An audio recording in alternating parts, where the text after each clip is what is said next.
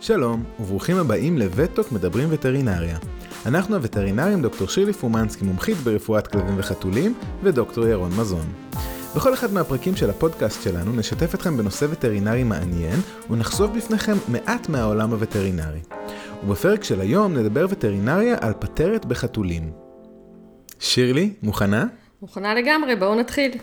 אני חייבת להגיד שהפרק של היום הוא פרק אה, שהוזמן על ידי המאזינים שלנו, קיבלנו לא מעט פניות בנושא, אה, וכמו שאמר ירון, אה, היום נדבר על פטרת בחתולים, או בכינויה באנגלית ringworm, ובשמה המקצועי דרמטופיטוזיס. וכרגיל נדבר וטרינריה דרך סיפור של חתול, אז לא חתול הפעם, אלא חתולה, פינקי, פינקי גורת חתולים, חתלתולה. בת חמישה חודשים, בצבע לבן עם כתמים אפורים. אה, היא אומצה על ידי הבעלים שלה שלושה שבועות לפני שהיא הגיעה אלינו, וכבר הספיקה לקבל את חיסון המרובע הראשון, אחד מתוך שלושת החיסונים בסדרת חיסוני הגורים. אה, הספיקה לקבל גם שני טיפולים נגד תולעים, ואמפולה נגד פרושים לגורי חתולים. טוב, שירלי, אנחנו לא נדבר עכשיו על כל הטיפולים המונעים המומלצים לגורים, זו רק הערת סוגריים כזו.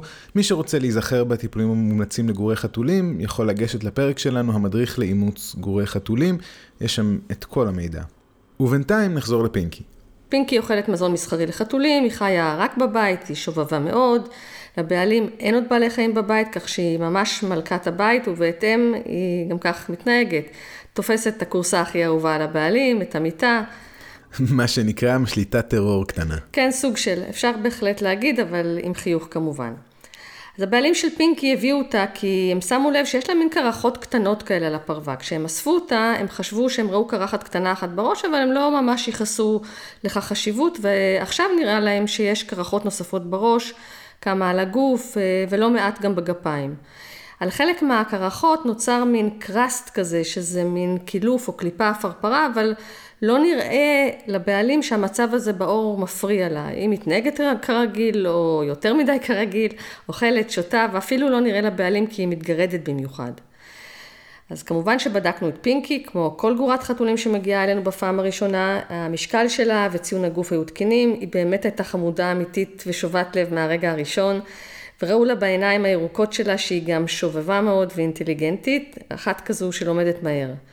ואני חייבת להגיד שאפילו האוזניים שלה היו נקיות ולא הייתה איזושהי עדות לקרדיות אוזניים שאנחנו רואים לא פעם בגורי חתולים. הסתכלנו, גם לא נראתה עדות לצואת פרושים או לפרושים בוגרים, ושאלנו את הבעלים של פינקי אם יש להם, לבעלים, איזה שהם נגעים בעור או גירודים, והם אמרו שלא.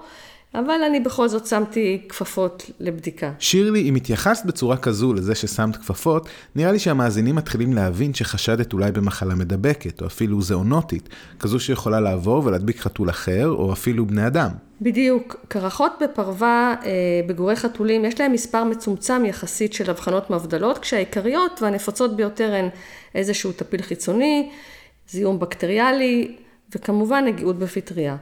כל הקרחות האלה נראות די דומות, או שתהיה קרחת מלאה, או אזור עם פרוות דלילה, לפעמים שכבת קרסט, לפעמים בלי, לפעמים עם אדמומית, לפעמים בלי אדמומית, לפעמים יש קרחת בודדה, לפעמים קרחות מרובות.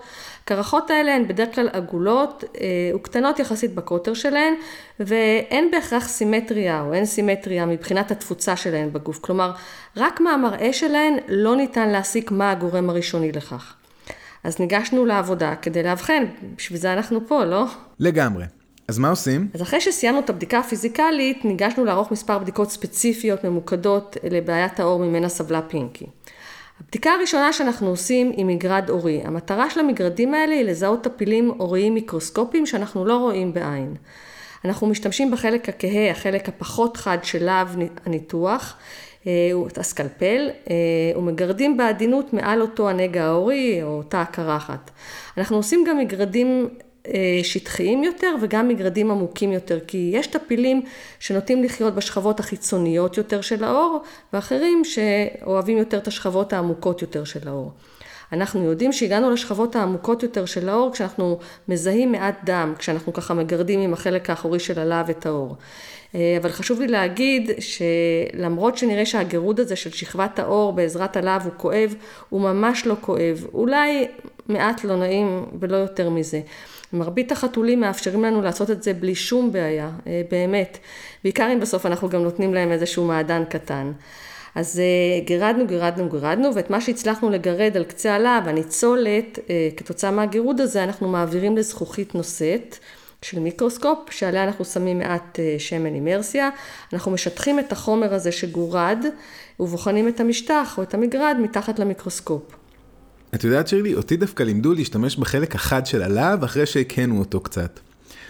אמ, טוב, לפעמים יש צורך לעשות מספר מגרדים מנגעים שונים כדי לאפשר הבחנה, כי לא תמיד הניצולת של המגרד טובה, ולפעמים רמת הנגיעות נמוכה ולא בכל מגרד נמצא טפילים למרות שהם כן נמצאים אה, באור. נכון מאוד. אם מוצאים טפילים, זו כנראה הבחנה, ואם לא מוצאים, אז צריך לשקול להוסיף מגרדים כדי להעלות את ההסתברות למצוא אותם. הם יודעים להתחבא טוב טוב. אני אספר לכם שלפינקי לקחנו באמת מספר מגרדים ומנגעים שונים, וכל המגרדים האלה היו שליליים, כלומר לא מצאנו בהם טפילים. כשאני אומרת טפילים, אני מתכוונת בעיקר אה, לטפילים מסוג דימודקס, שהוא טפיל שאנחנו מוצאים אותו בשכבות העמוקות יותר של האור, וגם לסקאביאס וקהילטיאלה, אה, שהם שני טפילים שאנחנו נוטים למצוא בשכבות החיצוניות יותר של האור. יפה, אז נראה לי ששללנו בסבירות גבוהה טפילים חיצוניים. מה השלב הבא באבחון? השלב הבא באבחון הוא ציטולוגיה של האור. יש מספר טכניקות לביצוע ציטולוגיה של האור. תלוי בסוג הנגע. במקרה הזה עשינו שימוש בעזרת צלוטפ. כן, המוצר הזה שקיים בכל בית ומשרד, צלוטפ פשוט. ושקוף. אנחנו חותכים חתיכה מוארכת קטנה של הסלוטפ, מחזיקים ככה בעדינות בשני הקצוות שלו עם הצד הדביק כלפי מטה, כלפי החתול, ופשוט מצמידים את הסלוטפ לאזור של הנגע מספר פעמים, ואז מעבירים אותו ומדביקים את הסלוטפ על זכוכית נושאת. אנחנו מכנים את המשטח הזה משטח מגע כי אנחנו נוגעים בלקות ואוספים ממנה דגימה. אנחנו מקבעים את החלק התחתון של המשטח עם מצית וצובעים בצביעה מיוחדת ולאחר שהמשטח מוכן אנחנו בוחנים אותו מתחת למיקרוסקופ. מה אנחנו מחפשים? שמרים מסוג מלזזיה, חיידקים שונים. אנחנו יכולים להבדיל בין חיידקים עגולים כמו סטפילוקוקים או בין מתגים שפחות מוצאים אותם באור. אה, אנחנו יכולים להבחין בתאים דלקתיים או כל ממצא חריג אחר. ביצענו לפינקי החמודה ששיתפה איתנו פעולה גם את ציטולוגיית האור הזו וגם כאן, בדומה למגרדים ההוריים שלקחנו בהתחלה, לא מצאנו שום ממצא חריג. לא נראה כי פינקי סובלת מדלקת עור זיהומית על רקע חיידקי. אגב, אני רוצה להגיד כי גם תשובה שלילית מקדמת אותנו להבחנה, כי אנחנו שוללים או מצמצמים את ההבחנות המבדלות האחרות. מעולה. אז שללנו טפילי עור ושללנו דלקת, אה, דלקת חיידקית. בעצם נשארנו עם חשד גבוה לנגיעות בפטריה. נכון, וזה קצת טריקי, כי כמו שאמרנו, ככל הנראה, אם אלה לא טפילים חיצוניים ולא זיהום חיידקי, אז נשארנו עם ההבחנה המבדלת של נגיעות בפטריה, אבל בכל זאת אנחנו צריכים לאבחן פטריה, ויש לנו כמה דרכים שאנחנו משתמשים בהן. הבדיקה הפשוטה ביותר והזמינה ביותר היא שימוש במנורת ווד.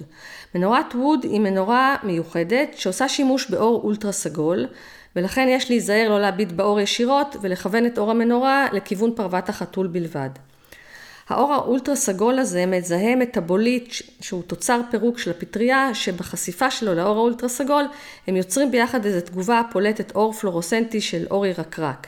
את גוון הצבע הזה נהוג לכנות לפעמים אור אה, ירוק בצבע תפוח, אה, כמו תפוח ירקרק או אור ירוק זרחני. חשוב לחמם את המנורה כמה דקות וגם להיעזר במגדלת. תגובה חיובית להימצאות פטריה תראה נקודות ירקרקות על פרוות החתול. נשמע פשוט, לא? אז לא כל כך. ולמה? כי הרגישות של הבדיקה הזו היא לא מאוד גבוהה. אמנם לא דיברנו עדיין על סוגי הפטריות, אה, כי יש שלוש עיקריות, אך הבדיקה הזו מזהה רק סוג אחד. אמנם הנפוץ ביותר, פטריה בשם מיקרוספורום קניס, אבל היא לא מזהה את שני הסוגים האחרים. אז התוצאה יכולה להיות שלילית, כלומר שאין צבע ירוק פלורוסנטי, אותו ירוק תפוחי, אבל בכל זאת קיימת פטריה מסוג אחר, מה שאנחנו קוראים לו false negative. בנוסף, באופן הפוך, הרבה חומרים אחרים יכולים לזרוח באור ירקרק, ולמעשה לא מדובר בכלל בפטריה. המצב ההפוך הזה קרוי false positive, שזה נראה חיובי, אבל זו בעצם, הוא לא חיובי. אה, ומי הם אותם החומרים שגורמים לכך שנראה אור ירקרק? קשקשים, קראסט, שאריות סבון, תרופות חיצוניות ואפילו חיידקים מסוג פסאודומונס יכולים לתת uh, תגובה כזאת של אור ירקרק. אבל, ופה חשוב להגיד, החומרים האלה לא זוהרים בצבע ירוק פלורוסנטי, אלא רק במין ירוק כזה, וצריך באמת ניסיון אה, כדי לדעת ולהבחין בין שני הירוקים האלה, וכן, זה יכול באמת להיות מאוד מבלבל. אז אולי אני מקדים קצת את המאוחר, אבל אני חושב שזה משהו שחשוב להגיד. בעזרת אותה מנורת ווד ניתן גם לעקוב אחר התקדמות הטיפול בפטריה. כאשר אנחנו מצפים שפחות ופחות שערות בפרוות החתול תזהרנה באור פלורסנטי לאורך הטיפול. אנחנו גם נראה את ההתקדמות. כשהזיהום הפטרייתי נסוג, אנחנו רואים שבסיס השערה לא זוהר, ואילו החלק העליון של השערה, קצה השערה, עדיין זוהר. אני חייב להגיד שזה מראה ממש יפה ולא שגרתי. אבל שירלי, היות והבדיקה הזו היא לא מדויקת, היא עוזרת, אבל היא לא מדויקת, איזה בדיקות נוספות אנחנו עושים בנוסף עליה? אלה שתי נקודות מאוד חשובות, ירון, שבאמת מביאות אותי לשתי בדיקות נוספות שעשינו לפינקי כדי לאבחן אותה. אחת היא בדיקת טריכוגרם, והשנייה היא בדיקת תרבית לפטריה. בדיקת טריכוגרם היא בדיקה עם שם קשה, אבל היא מאוד פשוטה לביצוע וכמובן שאינה גורמת לכאב או אי נוחות. אנחנו מקבלים המון אינפורמציה מהבדיקה הזו, אנחנו עושים אותה להרבה נגעים הוריים אחרים שאינם מערבים דווקא פטריה. איך עושים אותה? אנחנו לוקחים מספר שערות בעזרת פינצטה מהאזור שבגבול הלקות ההורית, ומניחים אותן בזהירות, שוב, זכוכית נושאת של מיקרוסקופ, עם מעט שמן, ומכסים מעל בעזרת זכוכית מכסה כדי שהשערות לא יתנפנפו לנו מול העיניים. ואז מתבוננים על הסערה, על המבנה שלה, על שינויים פיגמנטריים, על נפיחות בקורטקס שלה, וגם על הזקיק שלה, השורש. כל אלה מאפשרים לנו לא רק לזהות מה גורם להתקרחות, אלא לזהות אם בעל חיים, חתול או כלב, מתלקקים או מתגרדים, למרות שהבעלים טוען שהם אינם מתגרדים.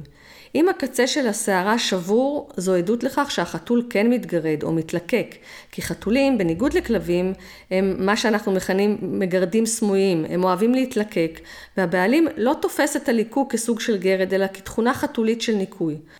בשיטה הזו אה, של הטריכוגרם, אנחנו יכולים לא פעם אפילו לזהות טפילים כמו דימודקס, אה, טפיל שיכול להיות צמוד לזקיק השערה או בצד שלה, קצת ברגישות פחות גבוהה ממגרד אור, המגרד אור העמוק שתיארתי קודם. אה, וכמובן ניתן לזהות גם נבגים של פטריות או אפילו תפטיר של פטריות. גם במקרה הזה רק תוצאה חיובית מהווה הבחנה ותוצאה שלילית אינה מהווה שלילה של ההבחנה ומחייבת תרבית פטריה. שוב, במקרה של פינקי לא מצאנו נבגים או תפטיר של פטריה, גם לא מצאנו דימודקס, אבל כן ראינו עדות לכך שפינקי כנראה מתלקקת, וכתוצאה מכך קצה השערה היה שבור, וגם ראינו נפיחות של קורטקס השערה. השינויים האלה יכולים להחשיד על נגיעות בפטריה, אבל הם לכשעצמם אינם מהווים הוכחה ישירה. ולכן עברנו לבדיקה שנחשבת לגולד סטנדרט של אבחון פטריה, הבדיקה השנייה שדיברנו עליה, והיא תרבית פטריה. אז איך מבצעים תרבית לפטריה? גם במקרה הזה רצוי לקחת שערות מגבול הנגעים או הלקויות, ואם יש קשקשת אז גם אותה. אפשר אפילו לקחת דגימה תחת שימוש במנורת ווד, ככה כדי שתדריך אותנו מהיכן עדיף לקחת, אבל לא תמיד אנחנו משתמשים במנורה לטובת התרבית. כאשר אין הרבה נגעים, או במקרים אה, שהנגעים הם לא נגעים קלאסיים של התקרחות עגולה, אנחנו משתמשים במברשת יהודית, מברשת סטרילית, אפילו מברשת שיניים סטרילית יכולה לשמש לכך, ואנחנו ככה מברישים טוב טוב ממש את כל החתול. אני חייבת להגיד שאני נוטה לעשות גם וגם ובכל המקרים, גם בכאלה שיש להם נגעים מוגדרים. אה, וכך עשיתי גם לפינקי. כל מה שאנחנו אוספים אנחנו שמים, או יותר נכון מטביעים ממש על מצע אגר מיוחד, זה מצע המשמש אה, כמצע מתאים לצימוח של פטריות. המצע המיוחד הזה, שנראה קצת כמו, המצע עצמו נראה קצת כמו ג'לי, אה, שמונח בתוך אה, צלחת פטרי נמוכה, מכיל חומר מיוחד המעכב צימוח של חיידקים ספרופיטיים, כלומר חיידקים שחיים גם על אור בריא, אבל כן תומך בצימוח של פטריות. אנחנו שומרים את התרבית הזו במקום חשוך וחמים, בטמפרטורה של משהו כמו 20-25 מעלות צלזיוס, טמפרטורת חדר, אה, ומכסים אותה במכסה היהודי שלה, אבל לא אוטמים אה, אותה לגמרי. מה שקורה בצימוח של פטריה, אה, שמתרחש איזשהו שינוי pH, שינוי בדרגת החומציות, וכתוצאה מכך נוצר שינוי צבע של האגר, של המצע עצמו. כאשר צבע האגר משתנה מכתום לאדום ויש צימוח של מושבות בצבע הלבן עפרפר, אז אנחנו חושדים שמדובר בפטריה. שירלי, חשוב להגיד שבסופו של דבר יצמחו גם מושבות של חיידקים ספרופיטיים, כאלו שנמצאים גם על עור בריא, וגם הם יגרמו בסופו של דבר לשינוי של צבע האגר. אז אם הצבע משתנה לפני צמיחת המושבה, אנו חושדים בפטרת, ואם הצבע משתנה לאחר צימוח המושבה, אנו חושדים בספרופיטי. ולכן יש חשיבות לבדוק את שינוי הצבע בצלחת כל יום, אחרת נפספס את השינוי, ולא נדע אם אנחנו מדברים על מושבת פטריות או על מושבת חיידקים. זו נקודה סופר חשובה. אז אחרי שאנחנו בודקים יום יום את התרבית, כמו שירון אמר, וכאשר אנחנו מבחינים בצימוח של מושבה עם שינוי צבע האגר, המצע שלה, ברגע הזה אנחנו חייבים לבדוק את אותה מושבה מתחת למיקרוסקופ. כי בלי זה אין לנו עדיין הבחנה. אנחנו צריכים לוודא כי המושבות הן אכן פטריה, וגם לאפיין את סוג הפטריה. ואיך אנחנו עושים זאת? אנחנו עושים זאת עם חברנו הידוע, הסלוטפ. שוב, חתיכה מוארכת קטנה עם הצד הדביק למטה, רצוי לשים כפפות, כי מדובר במחלה זואונוטית, כזו שעוברת מבעל חיים לאדם ומדבקת לבני אדם, וכשהצימוח של המושבה נדבק לצד הדביק של הסלוטפ, אנחנו שוב מעבירים, מדביקים את הסלוטפ לזכוכית נושאת, צובעים בצביעה יהודית, ובוחנים מתחת לעדשת המיקרוסקופ. נדמה לי שלא אמרתי, לא הזכרתי קודם, אבל במקרה הזה אין צורך לשים זכוכית מכסה, כי הצלוטפ מהווה את אותה זכוכית מכסה. מאוד נחמד השימוש הזה של הצלוטפ באבחונים דרמטולוגיים.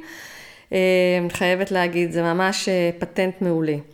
טוב, אז בשלב הזה אנחנו כבר יכולים גם לאבחן באופן מובהק את הפטריה וגם לאפיין אותה. כלומר, להבדיל בין שלושת סוגי הפטריות השונים, Microsporum canis, Microsporum gypseum ו Trichophyton mentagrophytes. לכל אחת מהן יש מאפיינים מורפולוגיים מעט שונים, אבל לא ניכנס אה, אל המאפיינים האלה כאן ועכשיו. טוב, העיקר שאנחנו הווטרינרים יודעים לזהות אותן. ואני חייב להגיד שכשרואים אותן מתחת למיקרוסקופ, הן ממש יפות וייחודיות. נראה לי שאנחנו נפרסם תמונות שלהם גם בעמוד הפייסבוק שלנו, שגם אתם תוכלו ליהנות מהיופי שלהם. אני מסכימה לגמרי. גם האור הזוהר הירוק אה, במנורת ווד וגם המראה הזה, הם שני מראות מאוד מאוד יפים של פטריה. מחלה פחות נעימה, אבל אה, שני מראות אה, יפים. אולי זה הרגע לעשות pause קטן מפינקי ולהגיד כמה מילים על פטרת או על דרמטופיטוזיס או על ringworm. תיארנו קודם את הנגעים שהפטריה גורמת, את הפיזור האפשרי שלהם שהיא יכולה לגרד, אבל לא אפיינו אותה. אז נגיעות בפטריה או דרמטופיטוזיס הוא כמובן זיהום פטרייתי, זיהום שטחי שאנחנו נמצא אותו בעור, בשיער או בציפורניים או בטפרים של החתולים, והזיהום הזה נגרם במרבית המקרים מפטריה דרמטופיטית בשם Microsporum canis. וכמו שאמרנו קודם, יש עוד שני סוגים של פטריות או דרמטופיטים שגם הם עלולים לגרום להדבקה ולאותם הסימנים הקליניים בדיוק, והשמות שלהם הם Microsporum gypseum ו Trichophyton mentagrophytes. הפטריות מהסוג הזה אוהבות להימצא בזקיקי השערות, והנגיעות עוברת ומתפשטת ישירות במגע מחתול לחתול, אבל העברה וההדבקה יכולות להתבצע גם בעזרת פומיטים של שערות נגועות. אה, לדוגמה, פומיטים הם משטחי הדבקה, לא מצאתי מילה טובה יותר בעברית, fomite הוא חומר דומם שהפטריה מתלבשת עליו ועוברת דרכו. אה, fomite יכול להיות שערות, כמו שאמרתי, אה, הוא יכול להיות בגד או סיבי בגדים, תאי עור, מצעים. וכיוון שדרמטופיטוזיס היא מחלה זיהומית, כל חתול יכול להידבק בה, אם כי בדרך כלל אנחנו רואים נגיעות בחתולים שמערכת החיסון שלהם לא מפותחת דייה, כמו בחתולים צעירים, או בחתולים שיש להם איזושהי פגיעה במערכת החיסון, אה, כמו חתולים מאוד מבוגרים, חתולים שחולים במחלות המשפיעות על מערכת החיסון, או חתולים עם וירוסים המדכאים את מערכת החיסון, כמו וירוס FIV, האייד של החתולים. זה נכון שנגיעות בפטריה בבעל חיים צעיר שאינו חולה יכולה לעבור מעצמה, לדוגמה אנחנו רואים את זה בחתולי חצר, אבל בגלל שפטריות הן מחלות זונוטיות כאלה שמועברות מבעלי חיים לאדם, הן מחייבות טיפול. אה, ועוד משהו מעניין, נגיעות בפטריה יכולה להיגרם על ידי מה שמכונה זונוזה הפוכה או ריברס זונוזה. בן אדם מדביק חתול, כן, יש כזה דבר. ועוד נקודה ככה מעניינת, שאומנם כל חתול יש לו פוטנציאל לזיהום פטרייתי, זאת אומרת, כל חתול יכול עקרונית להידבק בפטריה, אבל מסתבר שיש גזע של חתולים שהוא יותר רגיש לזיהום פטרייתי משאר הגזעים, ואלה החתולים הפרסים. וזה אומר שאם יגיע אלינו חתול פרסי עם לקות הורית שכזו, ההבחנה המבדלת הראשונה תהיה זיהום פטרייתי? עד שיוכח אחרת, כן. טוב, אז פינקי, חשדת בפטריה גם כי שלל דברים אחרים, וגם כי היה לך עדויות בטריכוגרם, וחשד בציטולוגיה, וכמובן לקחת תרבית פטריה. אבל מה עכשיו? צימוח של תרבית פטריה יכול לארוך יומיים, אבל גם יכול לקחת עד שלושה שבועות. כן, יש לנו מקרים שבהם אנחנו בודקים את צלחת האגר יום-יום במשך שלושה שבועות. אבל מה עושים עד אז? זו מחלה מגרדת, מדבקת, היא יכולה לפגוע גם באנשים. הרי אנחנו לא ממש מחכים עד שיהיה צימוח. זו עוד שאלה מצוינת. בדרך כלל, או אגיד את זה יותר מדויק, במקרים שיש חשד סביר וגבוה לנגיעות בפטריה, אנחנו מתחילים טיפול מיידי עוד לפני הגעת תשובה מתרבית. היו לי באמת מקרים בודדים שהתרבית חזרה שלילית והחתול או החתולה החלו בטיפול. אבל כשעושים את המתמטיקה הפשוטה של סיכונים ומה עדיף, עדיף לטפל בפטריה כאשר אינדקס החשד לה הוא גבוה או מאוד גבוה, כמו במקרה של פינקי, כיוון שהיא מחלה מאוד מדבקת לבעלי חיים אחרים, לחתולים אחרים אם יש בבית, או גם כלבים וגם לבני אדם. אה, ומעבר לכך, אה, כמו שראינו אצל פינקי, מסתבר שהייתה לה איזו אי נוחות עם הפטריה הזו. היא ליקקה את עצמה והבעלים שלה לא הבין את הליקוק כאי נוחות אלא כטיפוח. וזו עוד דוגמה לכך שחתולים מסתירים את הסימנים הקליניים שלהם טוב טוב. אז פינקי התחילה בטיפול בתרופה אנטי-פטרייתית במתן פומי, כלומר דרך הפה, וגם בחפיפה עם שמפו נגד פטריות. תרבית הפטריה שלה חזרה חיובית לאחר שמונה ימים, עם זיהוי של צימוח של מיקרוספורום קניס, הנפוץ ביותר, אה, ולכן היא באמת זרחה לנו עם מנורת הוד. אה, אנחנו המשכנו את הטיפול שלה לתקופה של ארבעה שבועות, אה, ופינקי הגיעה אלינו לביקורת בתום הטיפול, ואפילו אני זוכרת שכבר הייתה עדות לצימוח של שיער באזורים עם הלקויות, באזורים של הקרחות. עשינו בדיקה חוזרת עם מנורת ווד, ובאמת אני יכולה להגיד אה, לכם שלא ראינו פרווה מנצנצת בירוק פלורוסנטי כמו בפעם הראשונה, רק ראינו באמת מעט ירוק בקצה השערות. אה, וכאן אני חייבת להגיד משהו. לפי הספרות המקצועית, יש לחזור על תרבית פטריה כל שבוע, שבועיים, עד להגעה של 2-3 תרביות שליליות בהפרש של שבוע, שבועיים, זו מזו, כדי להגיד שהחתול שלילי לפטריה. אבל, וזה אבל גדול, במרבית המקרים, פרקטית זה לא נעשה.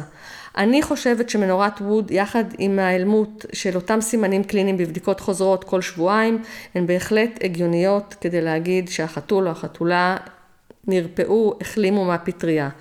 וכך בדיוק זה גם נעשה אצל פינקי, שהחלימה לגמרי כמובן.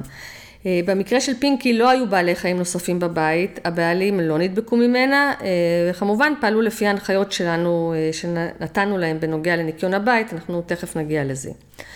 טוב, אז לגבי הטיפול בנגיעות ההורית בפטריות בחתולים. ההמלצה היא לטיפול סיסטמי. רק באמצעות טיפול סיסטמי במתן לפה אנחנו יכולים להבטיח את החדירות של התרופה לתוך הזקיק, לתוך שורש השערה וטיפול בפטריה שיושבת שם, היא פוגעת בשערה, היא מחלישה אותה וגורמת לאותה התקרחות וגרד. זו נקודה מאוד מאוד חשובה מבחינתי. אה, יש לנו שתי משפחות עיקריות של טיפול נגד פטריות, משפחת האזולים, עליהם אה, נמנים איטרקונזול, פלוקונזול, אה, וכמו שאמרנו, השימוש בתרופה במשפחה הזו מעלים את הפטריה מזקיק השערה. התרופות במשפחה הזו הן תרופות ליפופיליות, כלומר יש להן אפיניות גבוהה מאוד לשומן ולכן יש להן כושר או יש להן יכולת להישאר מספר שבועות בעור ובשערות שזה מצוין ולכן אנחנו יכולים לטפל אה, באמצעות אה, מה שאנחנו קוראים פלס תרפי, כלומר טיפול פעימה, שבוע כן, שבוע לא, במשך מספר שבועות עד להחלמה. אה, וכל זה מתאפשר היות והתרופה הזו נשמרת בריכוז גבוה בעור. זה אגב נכון גם לבני אדם. אבל אני חייבת להגיד שיש לנו מספר פרוטוקולי טיפול, אה, הוא מקובל גם טיפול שהוא לא של שבוע-שבוע, זאת אומרת לא בהכרח אה, אה, טיפול של פלס תרפי, אלא טיפול יומיומי כמו שאנחנו יותר מכירים. התרופה השנייה שאנחנו משתמשים בה היא טרבינפין, או בשמה המסחרי למיסיל, וגם היא מצוינת לטיפול בין אם במתן יומיומי ובין אם במתן כפלס תרפי, אותו טיפול פעימה שהזכרנו. חשוב לי להגיד גם בהקשר הזה שתרופות לטיפול אה, סיסטמי מדור ישן כמו גריפולין או גריזפולבין, אה, קטקונזול, הן אינן מומלצות יותר לטיפול בפטריה בגלל תופעות הלוואי שלהן, שאנחנו פחות רואים בתרופות האנטי פטרייתיות אה, שהזכרנו, יותר חדישות. שירלי, מה לגבי טיפול נגד פטריות בתכשיר חיצוני מקומי, כמו שמפו או ספרי? אנחנו הרי ממליצים גם עליהם, גם על מנת לחטא את הפרווה או השערות ולהוריד את העומס של הפטריה, וגם בכדי למזער זיהום סביבתי. היות והפטריה יכולה לעבור באוויר באמצעות אותם אה, פומיטים שדיברת עליהם, או בעזרת מגע ישיר, והדבר מאפשר לקצר את משך הטיפול הכולל בהשוואה לטיפול אנטי-פטרייתי סיסטמי במתן פומי בלבד. נכון מאוד. הדבר היחיד שיש לי להוסיף, או בעצם לחדד, הוא שמשחות חיצוניות, כמו אלה שאנחנו מכירים מעצמנו, מהרפואה ההומנית, הן פשוט לא מומלצות כי הן לא עוזרות. החדירות שלהן לא מספיק טובה והחתולים מלקקים אותן. מוצרים שכן מומלצים לשימוש חיצוני הם מוצרים כמו שמפוים או ספרי המבוססים על סולפה כמו ליים סולפור, אם כי אני נוטה לא להשתמש בהם היום, אה, יש לנו מוצרים הרבה יותר מוצלחים, הרבה פחות מסריחים, פחות מלכלכים אה, או כאלה שיוצרים כתמים בבית, מי שלא הריח ליים סולפור מימיו לא הריח ריח מסריח והוא גם מאוד מאוד מחתים.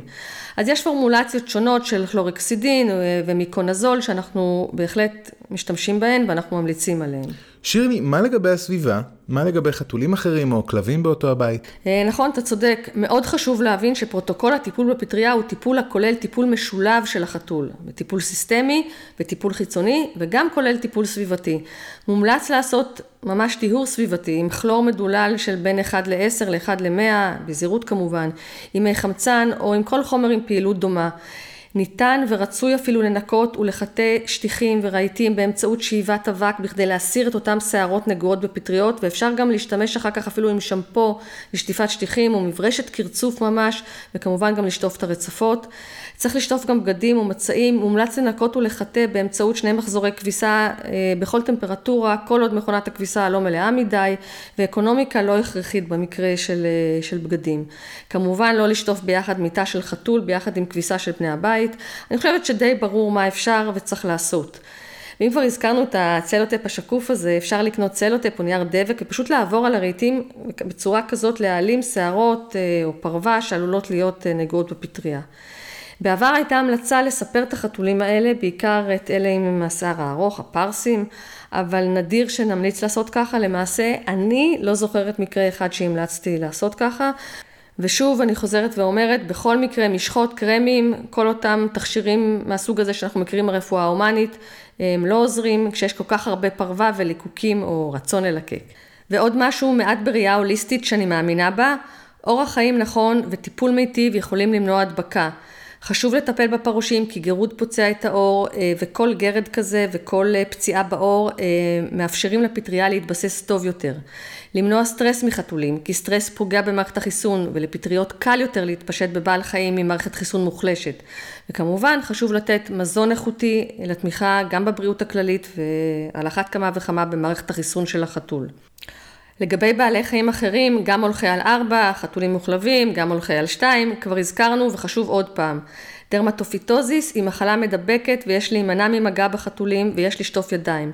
לפעמים יש צורך לסגור ולבודד חתול בחדר אחר. היום בימי הקורונה זה נשמע פחות חמור, אבל אם יש מספר חתולים עם נגיעות, ניתן לבודד אותם בחדר אחד, שוב, ממש כמו בהמלצות הקורונה. אה, לעשות מין בידוד משפחתי כזה. ובוודאי שאין להכניס בעל חיים חדש, חתול או כלב הביתה בתקופה הזו. ילדים צעירים יותר נדבקים, אבל גם מבוגרים יכולים להידבק. אה, ירון, כמה פעמים נדבקת במהלך הקריירה שלך מחתול עם פטריה? לשמחתי, עד רגע זה, אפילו לא פעם אחת. מה? הצלחת להפתיע אותי. אני שלוש פעמים, אני זוכרת כל פעם, ואני מחשיבה את עצמי זהירה, אני שוטפת ידיים, אני באמת נזהרת, אבל עובדה. טוב, שירלי, נראה לי שאנחנו חייבים אה, להתייחס לשאלת השאלות שאנחנו תמיד נשאלים עליה. כמה זמן אחרי תחילת הטיפול חתול מפסיק להיות מדבק? אה, עקרונית, עד קבלת תרבית שלילית, אבל ברור שעם הטיפול הנכון, כמות הפטריות יורדת ולכן כושר ההדבקה שלהן קטן רק בעצם הירידה בכמות שלהן עד ההיעלמות מלאה שלהן. צריך בהחלט לנקוט באמצעי זהירות ובהיגיינה במשך כל הטיפול. שירלי, נראה לי שנגענו בכל הנקודות החשובות. את מרשה לי לסכם אותן? בטח, בוא נראה אם היית מרוכז בכלל. דרמטופיטוזיס או נגיעות בפטריות היא מחלה זיהומית מדבקת וגם זואונוטית. טיפול תרופתי סיסטמי במתן פומי הוא הטיפול היחיד המאפשר חדירה של התרופות לזקיקי השיער, שם הדרמטופיטים, הפטריות, אוהבים להתרבות. טיפולים מקומיים או חיצוניים יכולים לסייע בחיטוי השיער והעור ובהורדת העומס של הפטריה. הטיפול המומלץ והיעיל ביותר הוא שילוב של טיפולים סיסטמיים יחד עם תכשירים אנטי-פטרייתיים מקומיים או חיצוניים כמו שמפו או ספרי, וכמובן טיפול בסביבה. טוב, תודה רבה שירלי, היה עוד פרק מרתק, וכרגיל אנחנו רוצים להודות גם לכם המאזינים שהאזנתם לנו גם הפעם. אנחנו מקווים שנהניתם מהפרק של VeTalk מדברים וטרינריה להיום. אנחנו דוקטור שירלי פרומנסקי ודוקטור ירון מזון, אתם מוזמנים לשאול אותנו שאלות על מה ששמעתם היום. אם יש לכם הערות, הארות או סתם סיפורים מעניינים, שתפו אותם בדף הפייסבוק שלנו. פשוט חפשו VeTalk מדברים וטרינריה בפייסבוק. וניתן להאזין לפרקים נוספים בספוטיפיי, Google Podcast או באייטונס. ואם אהבתם ואתם חושבים על חברים נוספים שיהנו מהפודקאסט שלנו, שתפו גם אותם. להתראות.